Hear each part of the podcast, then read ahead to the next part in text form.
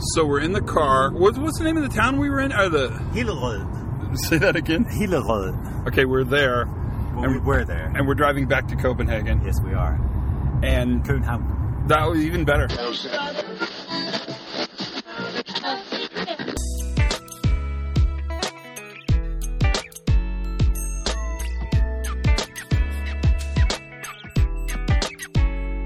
Hi, everybody. He, he, I couldn't say that to save my. Hi, everybody. It's Todd Conklin. This is the Pre Accident Investigation Podcast. You're in for a treat today. Oh, yes, you are. Um, today's podcast is interesting and fun. You know, I try to make most of them interesting and fun. Our guest today is uh, is uh, Professor Sidney Dekker, and you know him.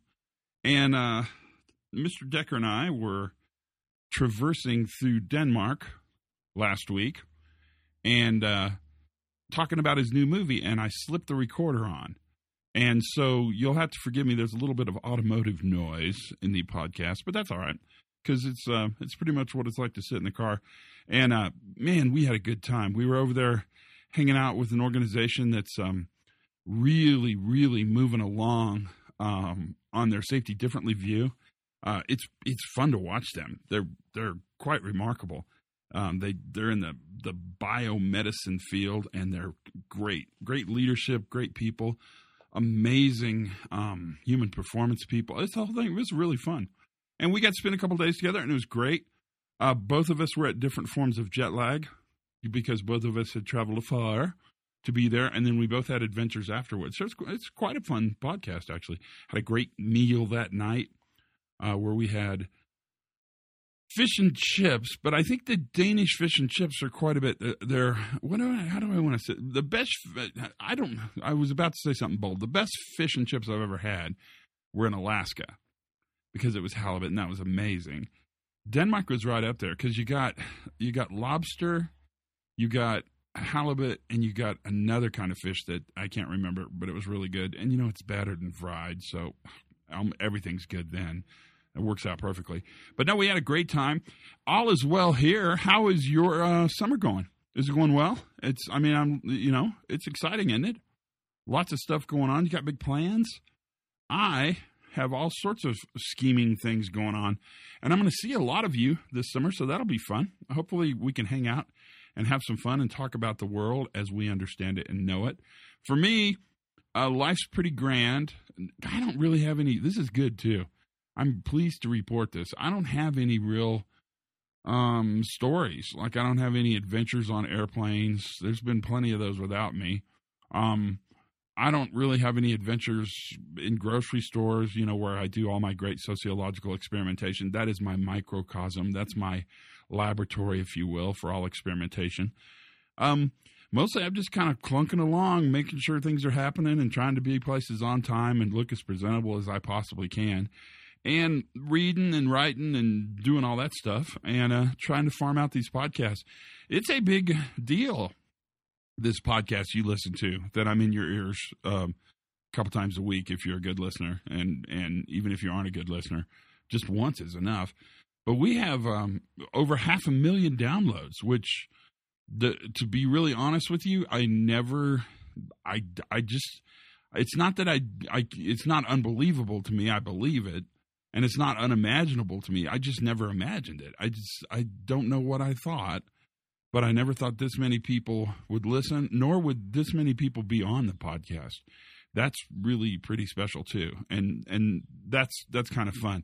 So do me a favor, now that we're up in the big numbers, that's good. Um, try to get other people to listen and uh, pass it along if you think it'll help. I, I think it helps. Oh, big car just drove by. That was cool. I think it helps because it builds community and it allows us to have conversations with each other, uh, but not have to hang out with each other. Because for some of us, that's probably a good thing. I'm especially fond of the fact that the community we're building is becoming larger and better. And that's a big part of what happens. That's that's the whole goal for the podcast. So if I haven't said it, thank you. If you're a, a new listener, um, you're more than welcome. And there's a whole bunch of these you can listen to, and you can get them all. They're all free and available. And if you're a longtime listener, thanks for hanging in there and not getting bored because you can get bored. I mean, I, I try to keep it unboring, but I don't know how good I am at that. But th- we can talk about that later as well. So now let's talk about today's podcast because we want to talk a little bit ab- about it before and a little bit after it. But in case you don't know, uh, Sidney Dekker has another movie, um, uh, documentary that he put out, and this one is specifically on one topic just culture. In fact, the name of the movie is Just Culture, the movie. It's a very creative name. I'm quite impressed with that. And this movie focuses specifically on um, one organization. So I, I thought I would, if you want to see this movie, it's available on YouTube, so it's easy to find. The, the best place I can direct you to is sidneydekker.com. Uh, S I D N E Y D E K E R dot com. And that's spelled c-o-m in case you didn't get that part. And um, it's available. Just go to just culture click just culture. It'll take you right to the movie. You can pick it up there. You it's free. It's available. Um, you can use it for anything it, it's great. I, I thought i would actually read a little bit. I try not to do that to you guys but read a little bit from the web page because i think the web page it's really brief but i think the description's a pretty good description of what's going on. And oddly enough we didn't talk about really we talked about the movie but we didn't talk about the description of the movie. So i, I, I thought it was a good fit. So here, here's from his webpage a just culture is a culture of trust learning and accountability.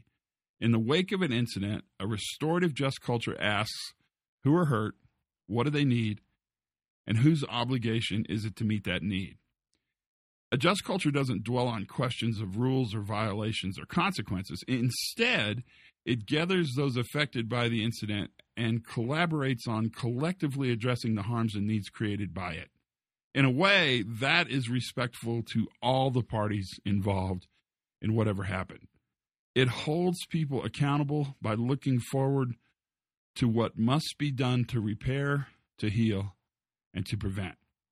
This film, Just Culture the Movie, documents the amazing transfer trans this film documents the amazing transformation which is not the word transportation in one specific organization Mersey Care a national health service mental health trust in the united kingdom only a few years ago blame was common and trust was scarce dismissals were frequent caregivers were suspended without a clear idea of what they might have done wrong Mersey Care's journey towards a just and learning culture has repaired and reinvigorated relationships between staffs, leaders, and service users.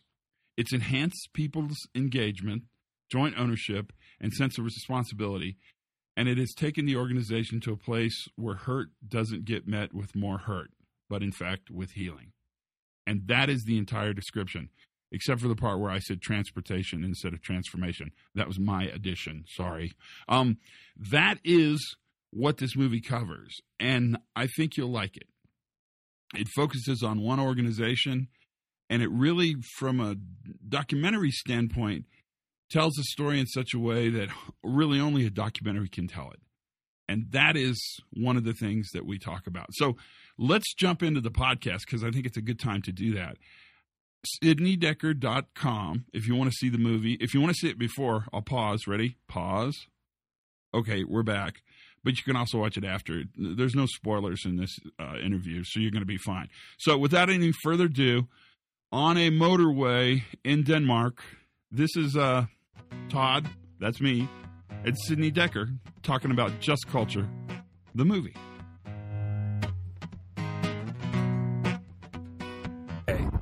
Let me set the scene, dear listener. We're traveling in a car, four incredibly capable adults between. Here we go. Hillerød And. København. So if you don't know what that means, we're driving into Copenhagen on the way back from doing a really excellent meeting with a really excellent day, talking about the world and the environment and safety differently. Professor Dekker, my friend, and amigo, you've got a new movie. Tell me about it and how can I see it? It's uh, called Just Culture. It just came out a few weeks ago. It's professionally produced by uh, Griffith University and Right Free Media in, uh, in Australia. It's a movie that tells the amazing transformation of an organization to a restorative just culture. Um, I made sure that I, I was able to crowdfunded, and so it's freely available. People don't have to pay. Um, it's on YouTube or also through my website. That's probably easiest. SidneyDekker.com, S I D N E Y D E K K E R.com, slash just dash culture. How much work is it to do this? How much time does it take you? An incredible amount of time. For, for 22 minutes of film, you're working for months. Absolutely months. Yeah, yeah, yeah. And that's just the, the, the planning, the production, the travel, because this actually documents an organization in, in, in Liverpool, England. And so we had to go there, get the camera crew over, all of that, um, which of course is an expensive thing as well um, to do. So um, months, months of planning, uh, organization, setting things up, getting the right people to to uh, to be involved. Um, and then once you've got all the footage, there's weeks of editing uh. Don't script, do you script it, or is it just you shoot it kind of, kind of in sort of real life, slice of life cinema? When it comes to documentary making, there's different schools of thought of how it should be done, obviously, and there's probably listeners who know much more about it than I do. But this one was certainly not scripted. Uh, Safety Differently was not scripted either. Um, it was slightly, it had to be organized more tightly because it covers three organizations, and that's just a lot of editing um, and, producing. But this one is one organization, and in a sense, we let the story happen and unfold as it did, and we captured as much as we could over the time that we were in Liverpool to to, to capture that transformation. Did you did your documentarian did the filmmakers have to become versed in just culture and safety differently and kind of the new view, or are they just kind of a, a naive set of eyes? How's that work? Now they've become increasingly uh, versed in. Uh, in, in the ideas that, that I write about. And so I've, in fact, I mean, it's like, like Bill Evans with his drummer. You know, he built up a really good, you know, symbiotic relationship. And so um, my, my filmmaker has unfortunately just left Australia to uh, move back to his native Norway. And so um, that relationship is going to be a little, little harder from here on. But um, uh, he, and his name is Martin, he was, he was increasingly uh, well attuned to the sorts of things that we needed to capture to get the story. And so he would know where to hunt. And sometimes I would just lose him. He'd, he'd be gone, and you know I'd be somewhere else in this organization. And and Martin and his his, his crew was nowhere to be found because they they were on the hunt for something that they knew was going to be a good addition to the film. So it, that's worth gold. Do you watch the, the? I mean, you're a part of the editing process, so you watch all the raw footage and help put it together. No, no, I'm not, and that is a, a very strong policy of, of, of, filmmaking. I think in general that the um, that, that the executive producer is not part of the editing team um, because, and particularly not because I mean they're typically my ideas, and so I would be too dominant a voice in that, and so um, it's it's it's I'm at the mercy ultimately of the editor. Um, then when there is the first narrative cut uh, being shown, right, this is sort of the story we think it tells. That's the first time I get to see it. What's that like? Oh, nervous, man. I would think. Yeah, so. yeah. You go, well, what is it going to be like? I have never been neg- negatively surprised yet. It's it's it's always an amazing experience to see the professional hands through which this thing goes, and you go, oh my, you did you did magic with this, right? So it's almost always good. And then we sharpen the story a little bit, and that's the that's the time in the editing process that I get listened to a little bit, a little bit. Do you think you'll make more? I mean, does this feel like something you want to do more of?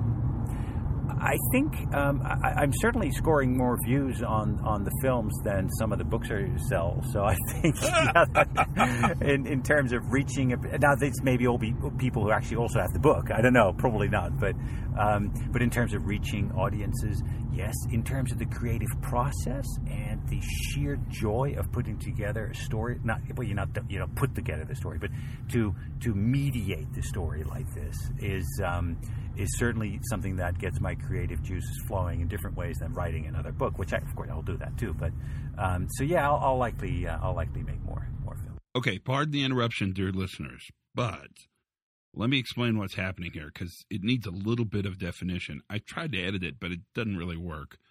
So we recorded the part you're going to hear now first, and you can tell because the car noise is louder because we're going faster because we're kind of in the rural part of Denmark heading towards Copenhagen.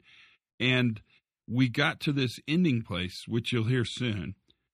And it's just, it's a really good ending place. And so we ended, except that we forgot to tell you how to see the movie and, and some of the background about the movie. So I put the end at the beginning and the beginning at the end. But you'll figure it out. It's not really a problem. Sit back and enjoy. Thanks. I really enjoyed it. Um, and I wondered if I enjoyed it. Well, we can talk about this later, but I liked how it sort of focused on one story. But, but that's probably getting ahead of ourselves. Talk to us about the new movie. I'm really interested. So the new movie. Well, perhaps you enjoyed it because I'm not in it a whole lot. the um, I mean, that was said about the Safety Differently movie, right? Oh, this is finally, finally a place where we don't get Dekker to lecture, but actually see this in action and see other people work on these ideas and produce produce them in practice. And so, so the new movie, which you're right, came out a few weeks ago. Um, produced by Griffith University and, and Right Free Media, um, is uh, called Just Culture. And the story, you're right, is indeed a story of one organization that underwent, and underwent is, is a bad passive word, that was able to s- enact an amazing transformation from a retributive just culture to a restorative just culture. And that transformation has done so many good things for the people in the organization and the people who um, are the recipients of the services of the organization. Why are these movies? I mean, I understand why that approach is so effective. Okay, well, I don't know the extent to which it is effective, but what I have found is that um, I mean, a lot of a lot more people are not talking about this stuff than are talking about it, and so what's important for me uh, is to get the conversation started in places where people wouldn't necessarily reach for books uh, to to enlighten themselves about these sorts of things or get challenged in their thoughts about it, but um, take it to a place where people might you know click through YouTube and see, hang on, this is wow, I could actually learn something from this, or this be this is an interesting story. I mean, that's rather why people would watch, um, because it's not an instructional video. It's not a video. It's not instructional, and it's not videography. This is this is filmmaking. It's a story that gets told in a very human and humane way. But we'll get to that in a minute. So why the movies? Um, to um, to add to the repertoire of media through which we can can get people engaged and enthused around this conversation. That's the reason. Which, which I get that, but one of the things I notice is that as a consumer of this information, I, I can't help but not identify with the movie differently than I do the books. In, a way, it kind of moves it out of, uh, uh, I hate to use this word, but almost an academic discussion to really much more of an emotional discussion. You really, you really feel a part of this story, and and that's an amazing part of of really the, what the filmmaker did and and how the movie was put together. But I also think it engages people and it asks something different of them as a consumer of this information. And I wonder if it engages them differently emotionally. And, and I think it's going to be fun to watch because this seems to be a, a better place to draw people to when you have a discussion around just culture than almost everything else that's out there that talks about it. And and, and I, I'm I guess I'm interested in this is a very unique way to do it. It's a really interesting product, and in a way, it's it's very clever of you. I mean, I, in a way, I guess I'm kind of proud of you for doing them. Thank you, thank you. That that's always good. But the I, I think Todd, in a way, the the story almost tells itself. I mean, that's not to. There's an amazing amount of editing and production work in it, obviously, to make it into the movie that it is. But the emotive value, the way in which it is a story about people, about their intentions, about where their hearts lie, about what they want to achieve and what they want to be remembered for, how they want to contribute to a world with just a little bit less suffering for their fellow human beings that type of story can tell itself in ways that cannot be made to, to fly off the pages of a book. Now, of course, there is a silent hope within me that if people would watch this, that they go, hang on, this is actually really interesting stuff. Can I learn something more about this and then engage with um, the book or the audio book uh, uh, on Just Culture and listen to it um, and, and get some more background, more academic, perhaps researchy knowledge behind this, this, this idea. Um, and so there is that hope, but it's not necessary because ultimately um, the recipe for real just culture is to be human, is to be human to each other. And as I say somewhere in the movie, I mean, the, the, the few snippets that I do get to talk, um, I, I, I think I say something like, organizations like this, um, it's a big healthcare organization, um, by the way, that, that features in the movie. Um, sometimes try to protocolize compassion. They sometimes try to put their just culture in three steps on a poster on the wall. Um, they try to adopt, buy, purchase, get a consultant to sell them an algorithm through which they then can, can sort of um, do justice by algorithm and sort of McDonaldize justice. You know, give me a little bit of this, some fries to go with it, and bang bang, I'll pay this. That's the that's the account I will pay. And um, you cannot McDonaldize justice because it won't be just. Well, it may be just for some parties in the organization, but often it becomes an exercise in power. And those who don't have a lot to begin with always lose in that in that sort of in, inflicting of justice on each other, imposition of justice on each other. So this first movie, uh, it's really the second movie, Second. but this first movie around the notion of of just culture, it really seems to sort of start a narrative in a different way. I guess if I had to summarize it, I would say when you write words on paper, you own the thoughts. But when you when you make a movie, That's good. you're giving the ownership to the viewer, and they process that information in in a way that they take the information in the filters and the, the biases and whatever they carry with them when they watch a movie. I, I think it's remarkable in this case that you're you're sort of leading people to discover for themselves what a just culture looks like. Oh, but, but t- and that's actually too generous a role you're giving me because it is not I who is who's leading people to discover anything about well or uh, discover things about just culture. It's the people who tell the stories in the film, and so I think that's what's so powerful about this is that this is not a programmatic, you know, step one, two, three, four, five. This is how you create a re- restorative just culture. You get to learn about people's struggles in being confronted with a culture that was anything but restorative, um, even though it was making claims that it was a, a no blame culture. Um, and you listen to their stories, their insights, and not only that, and that's really powerful about the, the visual medium. You see their struggles, you see them, you see their hurts, you see how they are affected, even by their own past uh, dare I call them, uh, misguided managerial interventions or actions that they must have or might have felt pressurized into doing. Um, and then they, they, they fess that up. They talk about that. They, they, they give a voice to their, to their confusion, their hurt, and, and their, the transformation of their own thinking. Um, I think that's what's so powerful because, as you then suggest, viewers can create a relationship between those words being said to them off the screen and the faces they see and their own world and then take that with them and perhaps change or think differently about how they engage with their colleagues with their patients with their workers And to me, that's the component. We tease and joke that people don't read, and this is a different medium, and it's an easy way to take this information in. And that's all probably true. But I think more importantly is that what it really does is it, and you're exactly right, the characters of the film encourage you to do some introspective discovery and think about how you think about the notion of, of justice. and I think it actually that's a good point. I think it actually makes identification uh, with characters in the film much easier if you see them struggle and, and talk to you about this on camera. You go, "Oh man, I've been there." That's what I said to one of my people at some point. I was pressurized into firing people or standing them down or, or deactivating their access card or whatever it was on you know on, on these charges or ideas that people had about what was the right thing to do at the time. I was there. This could have been me or this was me. And I don't think that it is that easy, particularly not in academic nonfiction writing, for people to create that level of identification. Right. In fact, in fact, I would I would almost tell you that the goal is to not create that level of identification. It's to In be- an academic text. Yeah, an academic test. It's, No, you can't. it's The to be- don't like Yeah, that. they, they, they, they, they don't want you to. Well, I guess the most important question is is what what are you getting out of this filmmaking? What are you getting out of the, the movie on just culture? How's it changed you?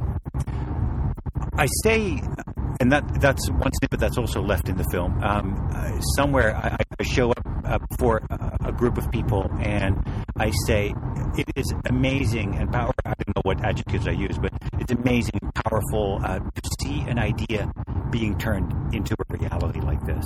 And for me to be in a group of people um, and with a group of people that have taken an idea of restorative just culture, asking questions about who is hurt and what do they need and whose obligation is it to then meet that need and how do we do that as a community.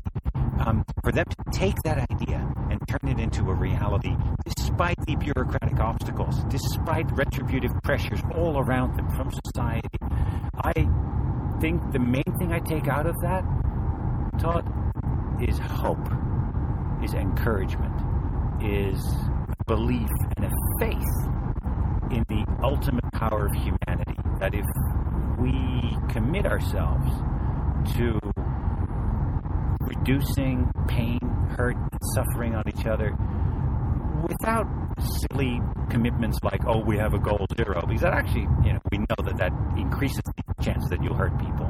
Uh, I mean, the research is very clear on that. But no, you reduce suffering by responding compassionately to hurts that may have already occurred or that might occur in the future. Um, to see that play out among people simply by planting a seed a book and an idea, and a large organization with 9,000 people in it that respond to the needs of hundreds of thousands of people in their community. To see that transformation happen, man, that is so powerful. That is so powerful for them, for for the people who um, who, who are involved with that organization. And, and yeah, I, I I take so much encouragement and hope out of that for myself. It has meaning. It gives me meaning.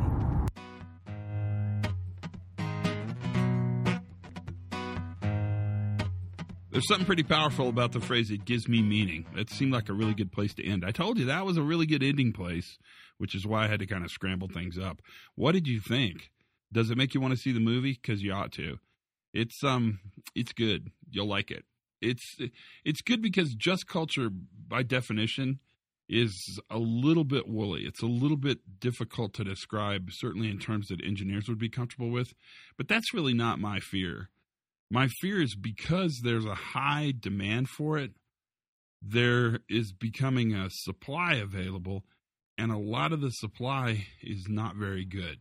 In fact, a lot of the just culture stuff I'm seeing um, is just doing kind of advanced BBS harder. I don't even know how to describe it. So I think the the, the video does a real, the documentary does a really good job in in making some points and then showing them in an applied way.